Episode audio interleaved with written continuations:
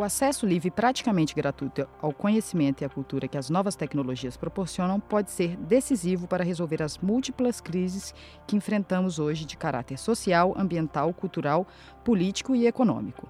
Na visão do economista Ladislau Dalbor, tentar travar o avanço deste processo, restringir o acesso ao conhecimento ou criminalizar os que dele fazem uso, não faz o mínimo sentido. Faz sentido sim estudar novas regras do jogo capazes de assegurar um lugar ao sol aos diversos participantes desse processo que se aproxima à lógica natural, que por ser descentralizada é mais resiliente e faz emergir uma inteligência coletiva. Dobor vai debater esse tema conosco hoje. Ele é professor titular de pós-graduação da Pontifícia Universidade Católica de São Paulo, autor e coautor de cerca de 40 livros, todos disponíveis em sua página pessoal Dolborn.org. Foi consultor de diversas agências das Nações Unidas, governos e municípios, além de várias organizações do Sistema S.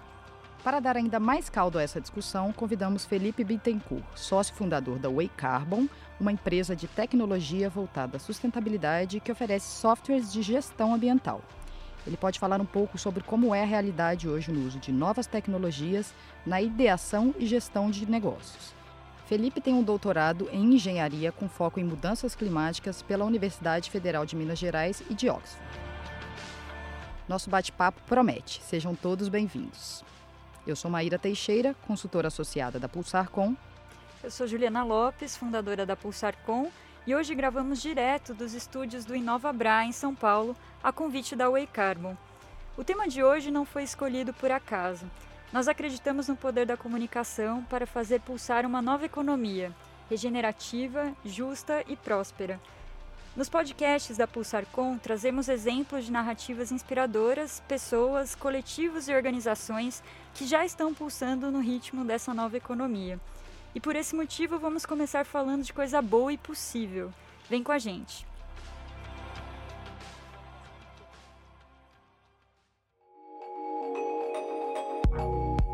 Então a gente vai começar com a pergunta: o que é a economia do conhecimento? A economia do conhecimento é, é só pensar em termos práticos. Se eu pego meu celular, eu calculo qual é o, o valor incorporado no celular. É, pode ter 5% de trabalho físico, de matéria-prima, enfim, da, da economia física, digamos, né? É, Isso é um bom exemplo, 90... todo mundo tem um celular. Né? Exatamente. 95% do valor de, desse celular é, é, conhecimento incorporado. Né?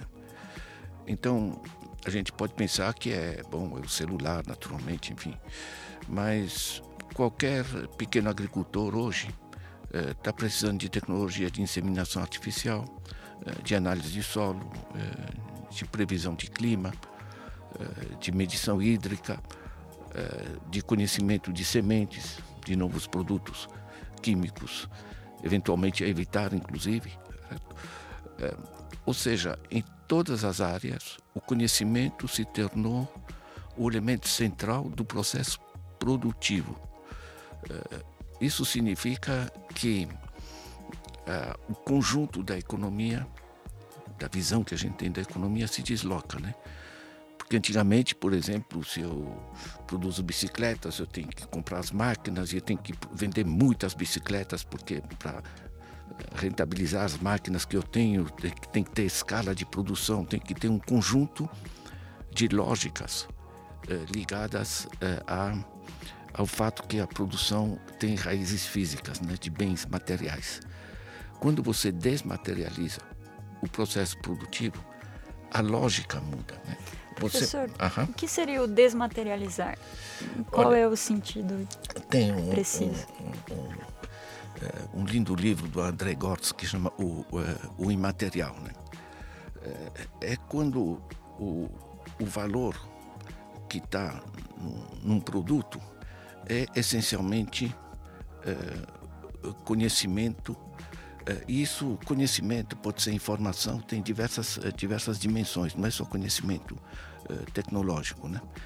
Isso vem tanto para o, o bem ou para o mal. Né? Por exemplo, nós temos dificuldade de acesso a uma série de medicamentos que são extremamente baratos na sua base física, mas que são apropriados por patente ou coisa do gênero e dificulta-se o, o, o, acesso, né? Ou às vezes se faz muito mais a imagem do produto, né? que é uma, um valor imaterial, do que o valor efetivo do produto, né? Eu cruzei com uma pessoa que está orgulhosa com ter comprado uma camiseta do Santos, né? Ela pagou 150 reais, né? Eu disse, olha, essa camiseta, o custo de produção dela é 10 reais, quando muito, né? Aí ele me disse, mas ela é original. Bom, eu sorri com simpatia. O cara, o que, que ele está pagando afinal? Porque chamaram isso de original, é a mesma camiseta produzida. Ou seja, há também valores simbólicos eh, construídos no, eh, no processo. Né? Eh, se você eh, juntar eh, o fato eh, que o grosso do nossos do nosso trabalho, digamos, é cada vez menos de uh, manejar produtos, no sentido de produzir pazinha, camiseta, sapato, bicicleta, o que seja, mas é muito mais organizar conhecimento em torno desses processos. Você está trabalhando com, uh, com o imaterial. Né? Uh, se eu passo para a Maíra um relógio, uhum. eu deixo de ter meu relógio. Sim. É um bem rival. agora, se eu passo para ela um, uma ideia, eu continuo com ela. Ou seja, nós estamos falando essencialmente é, de um fator de produção cujo uso não reduz o estoque. Quando a pastoral da criança é, fez um imenso avanço com uma ideia muito simples, que o soro fisiológico, que salvou milhões de crianças, né, é, isso hoje está sendo aplicado na África, na Ásia, por toda parte. Eles poderiam ter patenteado, não, a ideia é nossa, né, e cobrar para coisa. Mas na realidade, veja bem, se mais gente usa essa ideia deles, que foi gerada no Paraná, e usam em diversas partes do mundo, não tira a capacidade, não reduz a capacidade no Paraná de continuar a fazer a mesma coisa. Estão entendendo? Ou seja, a economia do conhecimento permite generalizar esse conhecimento e toda a produtividade e toda a riqueza que se cria com isso no planeta todo eh, com custos absolutamente ridículos, né? porque hoje eh, não só eh, temos essa economia do conhecimento, que é imaterial, como o grosso da população está conectado né? com seu celular, com o que seja. Né? Ou seja, a transmissão dessas ideias é instantânea e sem custos praticamente. Então, na realidade, você gerou uma lógica diferente. Você não tem mais assim, país rico e tem suas riquezas e segura e os outros não têm coisa do gênero. Né? Esse, esse deslocamento para a economia do conhecimento muda a lógica do sistema é, e torna um pouco é, surrealista as pessoas, é, digamos, que querem se apropriam mais, do se conhecimento. se apropriar do conhecimento. É, vai ter gente que vai ter dificuldade de mudar de lógica, né? É, Muita dificuldade. A economia do conhecimento parece que tem um, um, componente que é a transformação social, né? Que é a... Os modelos mentais. É. Eu fico pensando é, essa, essa questão da, do conhecimento. O conhecimento também, ele, ele é algo que é muito volátil, ele se perde. Eu estava lendo ontem um, um, estudo falando que a, a meia-vida, o half-life uh, half de, é. de um skill, de uma habilidade, é de 4, 5 anos e a tendência é só fazer com que isso caia cada vez mais. Então você vai ter um conhecimento, você vai ser muito bom por um período de tempo curto, então você gera mais impacto compartilhando isso com outras pessoas também, né? Felipe, conta um pouquinho sobre o modelo de negócio de vocês, porque eu sei que vocês têm um quadro de doutores fantástico, fantástico na equipe, então a questão do capital intelectual está muito presente no negócio da Way Carbon. Conta um pouco mais para a gente e como isso se insere também dentro da agenda ambiental, como esse conhecimento aplicado pode também é, dar origem a ferramentas que transformam a gestão para integrar essas variáveis socioambientais. Legal, Ju. Você conhece bem a empresa, né? é, já tem mais de 10 anos que, que você nos acompanha. A empresa está fazendo, depois da manhã, é, 13 anos e a gente é uma empresa basicamente de conhecimento. De conhecimento de sustentabilidade, de conhecimento principalmente de mudança do clima, que a gente acredita que seja um dos principais desafios para a humanidade hoje. E de uns cinco anos para cá, a gente vem aportando esse conhecimento e criando novos conhecimentos na área de tecnologia. Então, pegando esse conhecimento e, deixando mais palatável para acesso a empresas e a governos, né? Então, por exemplo, é, softwares nossos que as pessoas não, não teriam condição, vamos falar de, de, de coisa assim, por exemplo, calcular o impacto de uma organização perante a mudança do clima. É um conhecimento muito específico e muito detalhado e difícil de se calcular.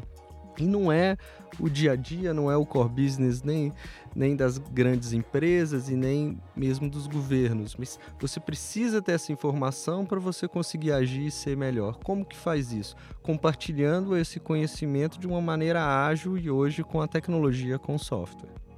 E aí você está falando de uma estrutura que eu vou chamar uma estrutura menor, né? uma unidade pequena.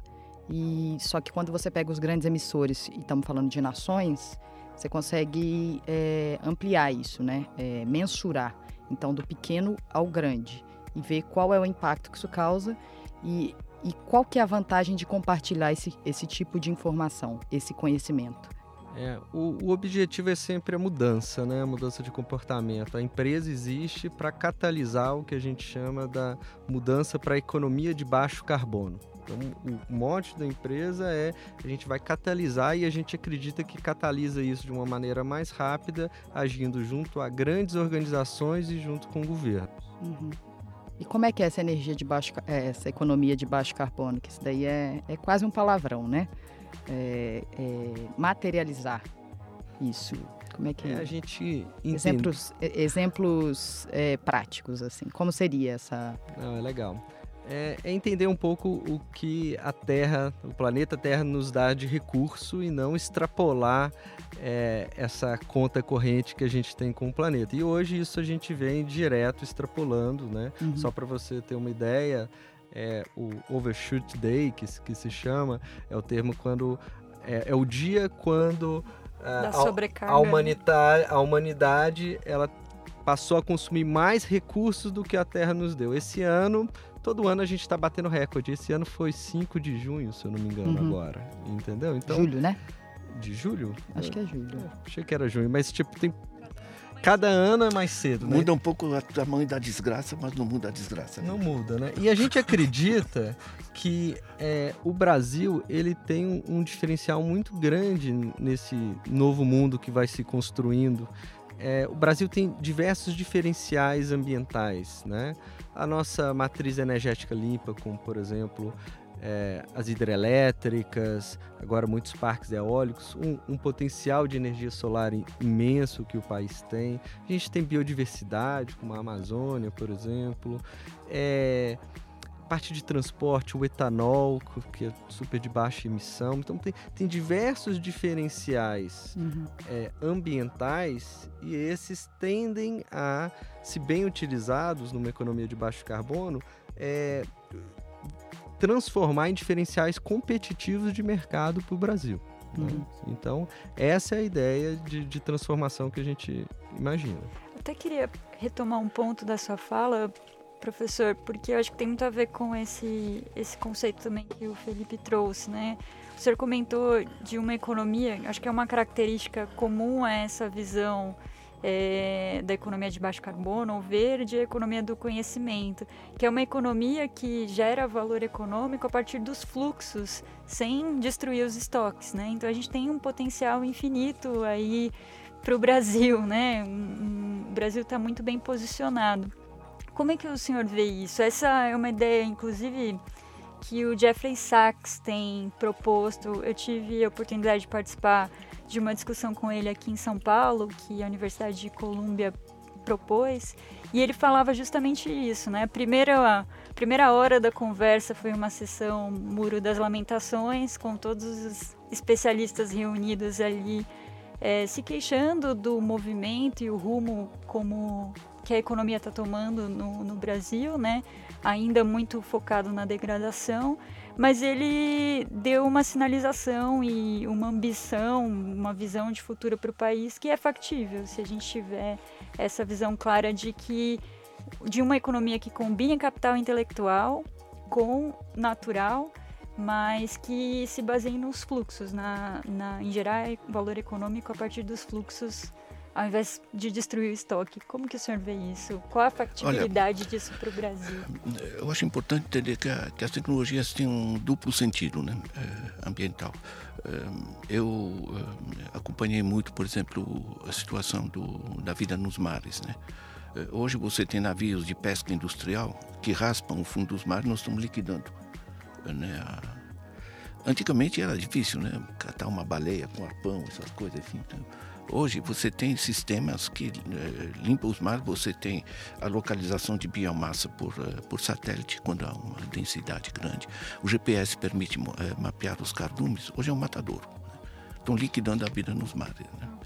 Se você olha o que acontece com as florestas no mundo, é, é, é, é, tão. Antigamente, derrubar com machado, enfim abrir picadão, etc. Hoje, tratores de esteira, enfim, todo o sistema comercial mundial, né? Enfim, um pé de mogno vale milhares de dólares colocado bruto no, eh, eh, na Europa. As, Euro, as grandes empresas internacionais têm estão em comunicação, têm rede, estão liquidando a florestas na Indonésia, diversas. Está entendendo? Quer dizer, de um lado, essas tecnologias eh, permitem que os impactos destrutivos sejam absolutamente espantosos. Né? É só olhar o, o que acontece com, com os carros, com o impacto da aviação, o que acontece com não só impacto sobre o clima, mas uh, sobre a biodiversidade. Né? Nós, em 40 anos, de 1970 a 2010, nós liquidamos 52% da, da vida de vertebrados no planeta. Né? É, um, é, uma, é catastrófico. Então, tem um lado extremamente perigoso, porque é, esse ser humano, hoje, e as suas empresas, é, têm instrumentos na mão extremamente poderosos. Né?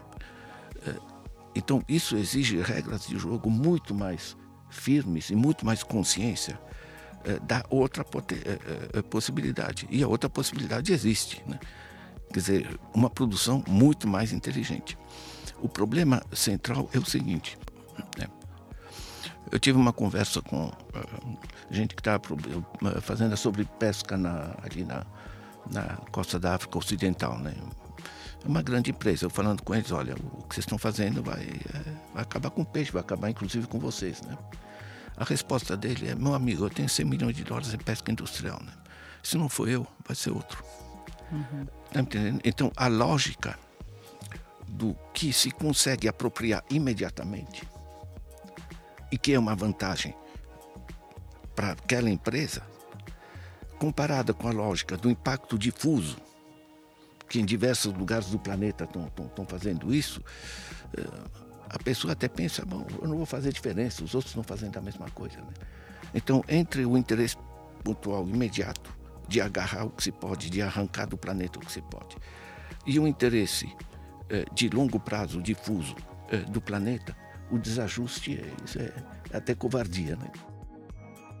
Eh, de certa maneira, se a gente junta a problemática ambiental, a problemática da desigualdade e a problemática dessas fantásticas fortunas, em grande parte paradas em paraísos fiscais e, e, e coisas do gênero, a gente caracteriza a necessidade de repensar as regras do jogo.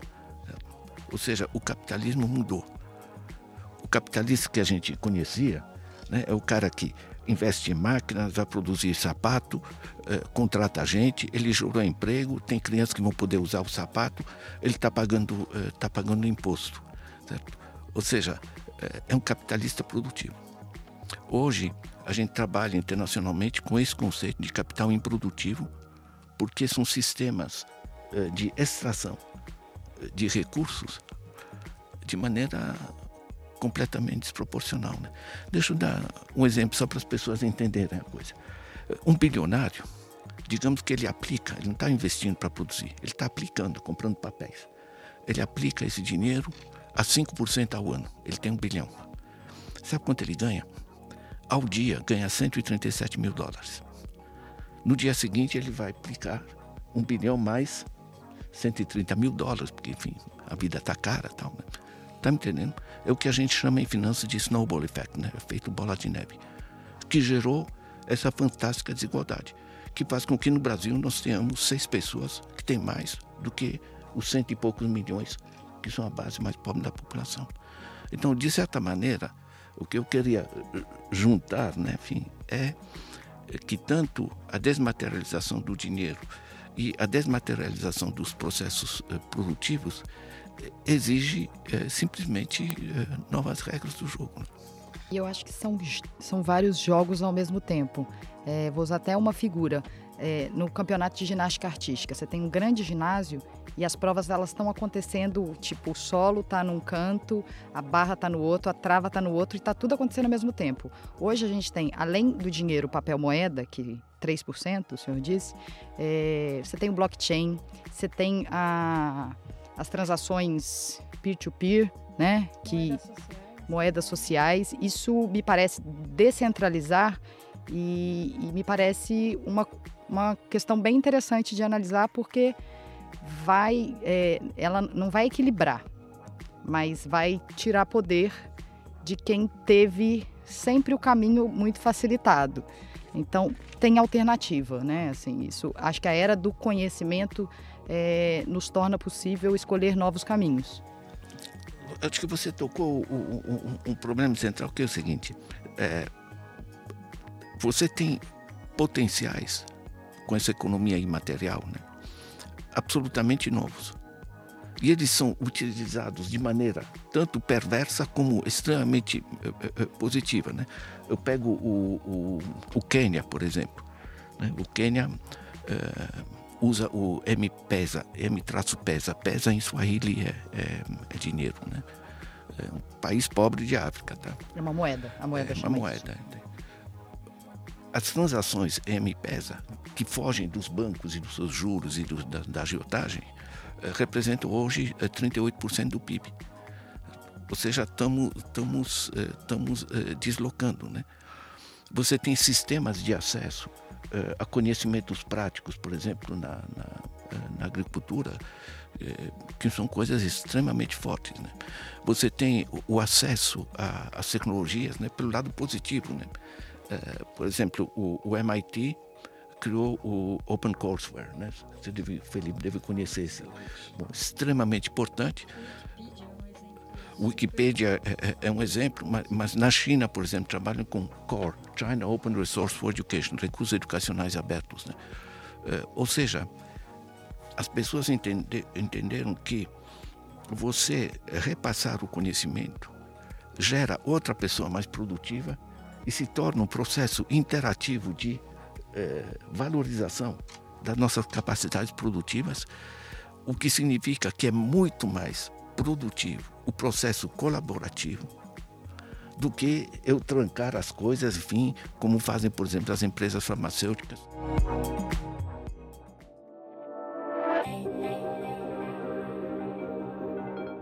E, mas é, é legal ver também exemplos de uso de, desse capital natural de forma positiva, do conhecimento de forma positiva também, né? Eu fico pensando, por exemplo, o senhor falou muito é, sobre a questão do, do, desmatamento também, né? Há soluções, há novas formas de você é, precificar ativos naturais também, por exemplo. Se a gente pegar, tem um tipo de projeto que chama RED, Redução de Emissão do Desmatamento e da Degradação Florestal. Né? Então, é, o proprietário de uma terra de floresta hoje já pode pensar em não desmatar e eu conseguir manter o estoque, no caso aqui o estoque é a floresta, o estoque de carbono ali, e receber recurso financeiro por estar prestando um serviço para a sociedade, é, um, um serviço ecossistêmico ali, né? Então você tem novas formas de, de valorar. É, envolve e o legal é que tudo transparente, tudo público, qualquer pessoa do mundo pode ter acesso para saber como que um projeto desse é feito. E, e... É, imagine que você, você não precisa direto ir, enfim, é, trabalhar a empresa ou coisa do gênero. só exigir transparências. Entende? Por exemplo, na Alemanha isso funciona bastante. Isso é interessante, porque se uma empresa, você vê os fluxos de lucros e, e quanto eles mandam para paraíso fiscal, porque não só não investe como sequer paga imposto, certo? Eu vi uma, uma placa uma vez numa manifestação que estava dizendo evasão fiscal não é roubo, né? É legal, tá? um cara bem vestido, tal, só que ele tem um filho estudando na USP de graça com o imposto dos outros. Né? Uhum. Alguém está pagando a conta, né? Alguém está pagando a conta. Então, eu acho que. Eu achei muito legal a ideia de você de fazer essa discussão, né? Porque, é, ao mesmo tempo, é, esse avanço tecnológico significa que a gente consegue fazer mais coisa com menos esforço. Isso é muito bom. Agora exige novas regras do jogo. Grandes corporações elas são muito poderosas, mas é, quanto mais elas investem nesse ativo imaterial que é a marca, a reputação, mais vulneráveis elas estão, né? Então, uma reputação construída ao longo de anos, ela pode ser destruída em questão de segundos. Então, isso acaba também fazendo com que ela seja mais cuidadosa e a pressão por transparência é grande. Acho até queria ouvir um pouco de você, Felipe, porque essa discussão também de integrar questões ambientais e, sobretudo, de mudanças climáticas à gestão, ela veio de pressão da sociedade e grupos de interesse, inclusive investidores, por uma visão bastante pragmática, porque eles perceberam que não, não tem rentabilidade no investimento que ficou debaixo d'água. Então, é, como é que você vê isso, essa questão de isso se tornar um objeto de atenção de alguns stakeholders críticos e como isso muda comportamento nas empresas? É, eu, eu compartilho com, com essa visão sua. A pressão acontece dos vários tipos de stakeholder e às vezes, e no caso desse tema ambiental e de mudança do clima, é, o setor privado acaba andando muito mais rápido que o governo, né? Então você quando pensa transparência, numa, igual foi dito, a lei da transparência e tal, e as empresas por causa da marca e da imagem começam a então ter a transparência às vezes é, é muito ampla. Se a gente pegar é, tem programas de, de relato de emissões voluntário no mundo inteiro. Aqui no Brasil tem, tem um muito forte também, que as empresas, então, voluntariamente falam assim, olha, meu impacto ao meio ambiente é este aqui, foi verificado por uma terceira parte, é isso aqui é a minha parcela de, de contribuição na, na culpa, né? É, e isso gera também um, um, uma mudança, né? Eu acho que ter a transparência, ter o conhecimento, ter a informação faz com que as pessoas passam a criticar não só as marcas, os produtos, mas seus estilos de vida também. Né? Então, é legal como isso está caminhando. Nós temos o, tem um movimento nos Estados Unidos dirigido por Hazel Henderson, né? chama Ethical Markets. Né? Eu sou formalmente o representante deles aqui. Como é o nome? Desculpa, em inglês? Ethical Markets, mercados Ethical, tá. éticos. Tá. Eu acho um movimento importante. A gente acompanha uh, investimentos sustentáveis. Então, por exemplo, empresa de construção de, de prédios, você hoje pode fazer prédios inteligentes, né, que exigem muito menos uh, energia, mas geram menos emissões, uh, etc. Né? Uh, você tem em diversas áreas formas, digamos, mais inteligentes, mais sustentáveis né, de desenvolver. Nós estamos acompanhando cerca de 7 trilhões de dólares de investimento desse tipo tá? É, como estoque, né? não a cada ano, como estoque de investimento. Né?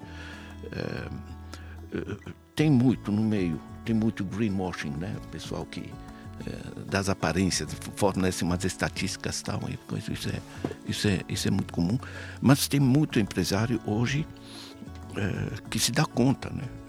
Que, que isso aqui está indo para o brejo. Você tem grandes empresários fazendo declarações assim, fortes, né? inclusive exigindo taxação do, dos capitais improdutivos, exigindo enfim, uma redistribuição, exigindo mudança de. Quer dizer, tem gente que está pensando no imediato, né, já e dane-se o, o, futuro, e tem gente que tem a visão sistêmica, a repercussão, inclusive no longo prazo, para o nome da, da empresa. Né. Agora, só para dar uma, uma ordem de grandeza das relações de força, né, na, em 2015, houve mais a fantástica reunião em Paris, né, que definiu eh, grandes objetivos em termos da sustentabilidade no planeta. Né. Eles, com muita coragem, tá ali, grande negócio com chefes de Estado, o diabo, né, chegaram, vamos levantar 100 bilhões de dólares por ano para melhorar o crime. Né. Eu acho fantástico, só que eu faço um pequeno cálculo. Tá?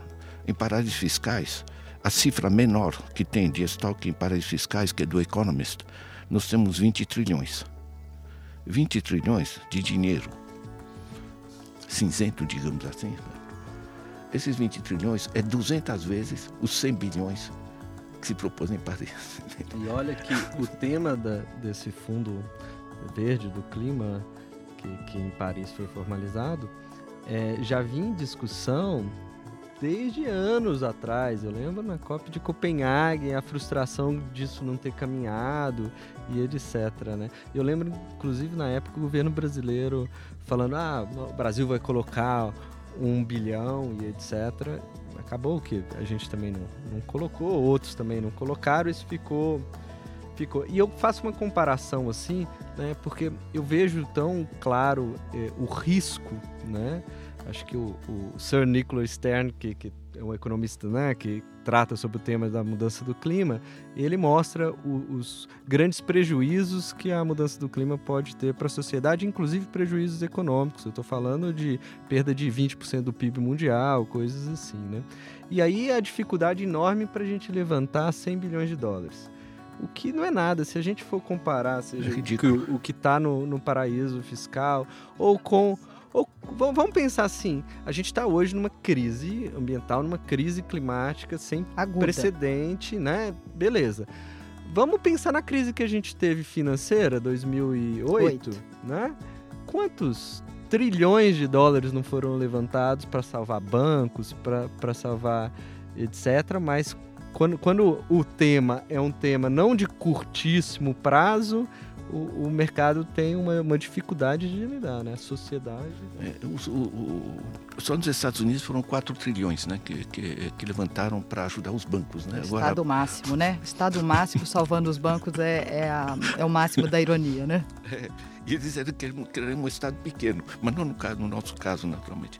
Agora, o, o, relatório Stern, né, que o Felipe menciona, é, é muito interessante, porque ele constata, primeiro, que se é, tudo que a gente atrasa de medidas de conter o desastre climático, os custos se multiplicam, né? são proporcionalmente uh, maiores. Né? Uh, e o segundo, ele diz, uh, o mercado não resolve. Porque pelo mercado vai levando vantagem quem consegue maior lucro no curto prazo. Uhum. Porque inclusive vai... Da é a lógica da vantagem competitiva. Né? Exatamente, porque inclusive os acionistas vão, uh, uh, uh, vão, bater, vão bater brabo. Né? Uhum. A gente tem um exemplo da British Petroleum. Né? A British Petroleum está pagando rios de dinheiro das multas ali do desastre do Golfo México. do México. Né? É, o, aí eles comunicaram aos seus acionistas, que são grandes grupos financeiros, né? É, vamos reduzir os dividendos pagos aos acionistas porque temos que pagar Uh, e dezenas de, de bilhões de dólares de, de multas para uh, os Estados Unidos e a limpeza ali da, das costas, etc. Entende? Reação dos, dos acionistas. Vocês nem pensem. A gente tira o conselho de administração da British Petroleum. Certo? Resultado, eles venderam uh, grande parte dos seus campos mas mantiveram a remuneração dos acionistas. Quando você vende os campos de petróleo para uma empresa de petróleo, independentemente do, do impacto ambiental do petróleo, isso é outra coisa, mas como, pensando como empresa, né? eles estão descapitalizando a empresa. Mas essa lógica também, um pouco até suicida, é que impera, digamos, do, do curto prazismo no mercado financeiro. Se a gente vai para o investidor individual, é a mesma coisa. E não há uma demanda grande por produtos financeiros sustentáveis ou socioambientais, ou mesmo uma preocupação do investidor individual em saber qual, como aquele dinheiro está sendo investido, porque se a gente pega um pouco o movimento de investimento responsável, ele não surgiu à toa, né? Esses grandes investidores institucionais se movimentaram por pressão dos pensionistas, dos fundos de pensão europeus. Regras, fizeram, né? Eu não quero o meu dinheiro investido em petróleo. Então, acho que tem um pouco o caráter individual e eu queria aproveitar esse gancho para a gente caminhar para o fechamento. É, as organizações são formadas por pessoas, os governos também. É, com essa transição para uma economia do conhecimento, como a gente pode se apropriar dessas ferramentas e fazer uso do nosso papel, é, nos nossos diversos papéis, papéis na sociedade, seja como consumidor, como cidadão, como ativista, e fazer que o fluxo dessa economia seja dire direcionado para essa economia que a gente quer valorizar, economia justa, regenerativa. Que é... dê acesso, né? Sim. Que amplie o acesso. Vocês veem caminhos para que a gente, como indivíduos também, é, se conecte, consiga fazer mais coisas articulados e também nas nossas decisões individuais consiga, consiga alimentar essa nova economia que ainda é incipiente. Tem caminhos que são claros. Um que é a batalha mundial pelo chamado Open Access, ou Creative Commons, acesso aberto. Eu, por exemplo, eh, tenho eh, milhares de textos muito selecionados no meu blog e você tem eh, ali um acesso na, na linha Creative Commons. Todos os textos são abertos. Todos os meus livros, como esse aqui, era do Capital Improdutivo, estão online gratuitos. Super recomendamos o site uhum. do professor Dalvo. Tem até receita de pão que eu copiei, professor. Olha, tem eu, muita gente. Eu gostei eu, muito que o senhor compartilhou. Eu produzo um dos melhores pães de, de, São Paulo, está tá, tá, tá, lá, tá lá a receita. Meus alunos suspeitam que eu coloco receita de pão como um engodo para ver se eles pegam textos científicos. Né? Então, mas quem olha lá o blog pensa, ele não dorme. Ele só faz isso, ele só lê. Mas, eu, mas veja eu fico bem. com uma, uma dúvida aqui é, o, o conhecimento aberto, né? as informações acessíveis para qualquer tipo de, de pessoa. É, isso tem um grande valor para a sociedade, principalmente num país como o nosso, desigual. Né?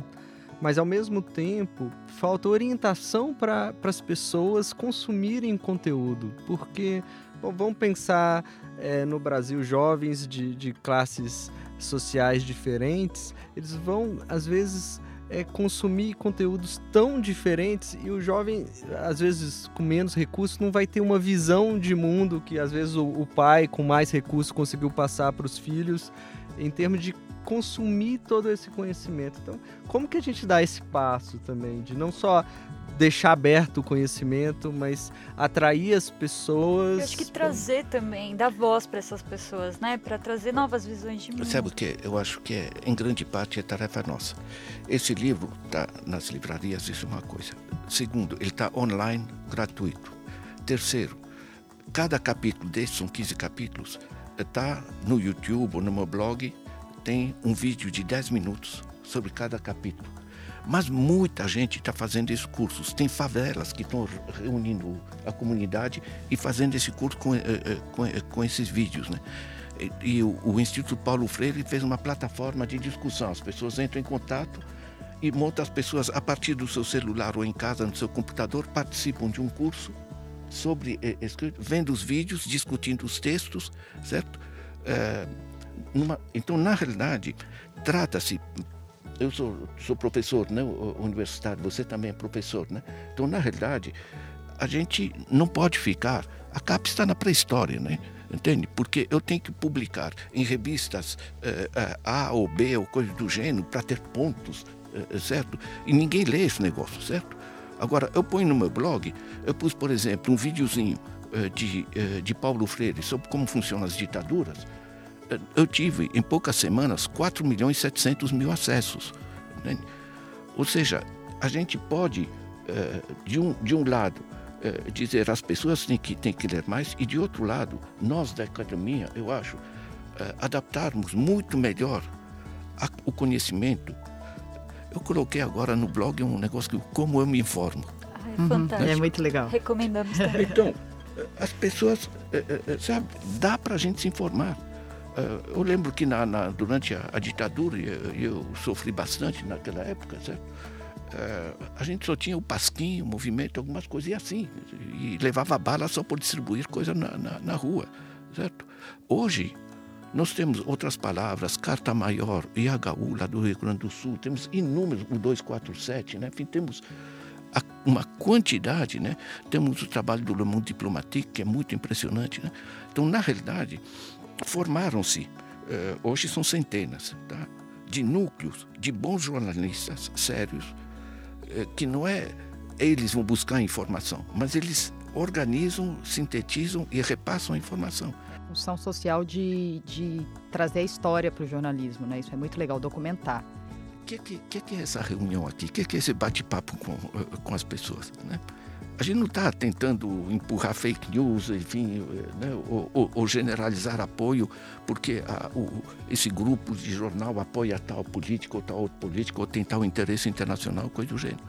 Não. É trabalho de fazer as pessoas entender, ou seja, juntar, organizar informação decente, certo? confiável e, e, e, e repassar. Né? Esse livro, sabe o que é uma coisa interessante? Economia é uma coisa muito ideológica, né? As interpretações que a gente vê, ou que eu vejo na TV, é de levantar os cabelos, né? Certo? Agora, isso aqui, como está online, qualquer cifra que eu menciono aqui, na base, o cara clica na fonte e tem a fonte original e pode verificar a fonte. Por quê? Anti-fake news. Exatamente. Nós temos que trabalhar nós que somos professores, que somos divulgadores, vocês que trabalham com, com essa coisa de comunicação, né? nós temos um imenso papel e toda essa área, esse imaterial, digamos assim, eh, pode ser imensamente produtivo. Né? É, e é, é, quase um chamado a, a, uma nova forma de interação social, né? Perfeito. De descentralização e de, de uma forma ou de outra é, distribuir os poderes, né? Eu acho isso é bem que revolucionário. É muita lógica da natureza, né? Sim, Esse é um capítulo para uma outra discussão, mas é um mote que nós sempre usamos na Pulsar, que é pulsar com o ritmo natural da vida, porque existe uma inteligência coletiva, por exemplo, no reino vegetal, e o homem tende a criar coisas à sua imagem e semelhança, mas do ponto de vista de resiliência não é efetivo como o reino vegetal, né? Então a gente Sim. poderia ter uma cultura muito mais resiliente apoiada nessa inteligência coletiva. Sem dúvida. Considerações finais para a gente caminhar aqui para o fechamento, que o papo renderia muito, mas a gente pode retomar em outros bate-papos aqui. É, acho que a gente podia abrir para eles, mas já agradecendo a presença do professor Ladislau Dobor e do Felipe Bittencourt. A gente queria, se vocês quiserem deixar alguma dica de leitura também, enfim, como vocês se informam. Olha, eh, eh, eu recomendaria com muita força eh, o livro do Jeremy Rifkin, que é a Sociedade de Custo Marginal Zero. Né? Porque nós estamos numa fase em que o principal fator de produção ele pode ser repassado, nós podemos enriquecer com conhecimento qualquer pequeno agricultor da África, qualquer pequeno empresário de qualquer parte do mundo, generalizando o acesso ao conhecimento. Nós podemos desintermediar, sair dos juros, da dívida, etc., fazendo empréstimos uns para os outros através da, das, dos diversos do, um dos elementos é blockchain, mas tem muito mais do bancos que isso, certo? Bancos cooperativos. Nós já temos no Brasil 120 bancos comunitários de desenvolvimento, certo? Ou seja, há imensas oportunidades para a gente uh, gerar um sistema planetário de construção colaborativa de conhecimento. Eu fico pensando assim, hoje a gente está num momento muito especial, né, de poder o mundo está numa mudança tão, tão rápida, tão dinâmica, e eu acredito que dois pilares vão se consolidando nesse, nesse futuro é, próximo. Um deles é a tecnologia, que cada vez mais presente, isso vai mudar. É, a gente não teve tempo aqui de falar sobre as relações de trabalho e etc. E o outro pilar que eu acredito é, é a sustentabilidade. Né? Então, esse futuro com tecnologia e sustentabilidade, eu acho que é o que o o mundo precisa e está caminhando para isso com alguns exemplos. Né? O senhor falou 10 a 0, está 10 a meio. A gente começa a ter algumas mudanças é, é, aqui a colar, né? E como como leitura, eu eu vou usar o princípio da transparência, que eu acho que o Brasil mais do que nunca está precisando da sociedade é, usar o recurso que tem, por exemplo, para ler as propostas de lei que estão é, é, rodando hoje aí, principalmente no caso as ligadas a, a meio ambiente e sustentabilidade, eu estou falando ligado a, a, desmatamento. Do plano geral de licenciamento ambiental. A questão do, do licenciamento agora super crítico é. também, flexibilização, a gente falou, tem que ser transparente, mas também é, só a economia não vai resolver isso, não é só o livre mercado. Se você não tem um, um controle, é, no caso, as sociedades, as empresas vão sempre pensar no que for melhor no curto prazo, como a gente sempre falou. Então, assim, tem muita coisa acontecendo, importante hoje, essa informação está divulgada e as pessoas têm que se engajar.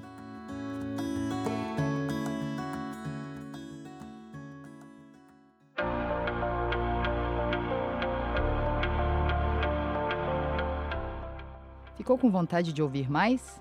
Acesse o site www.pulsarcom.com.br e clique no ícone podcast para conferir todos os episódios. O podcast da Pulsarcom é produzido em parceria com a Diorama Produções Audiovisuais.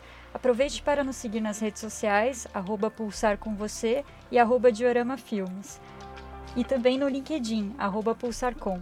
Até mais. Até mais.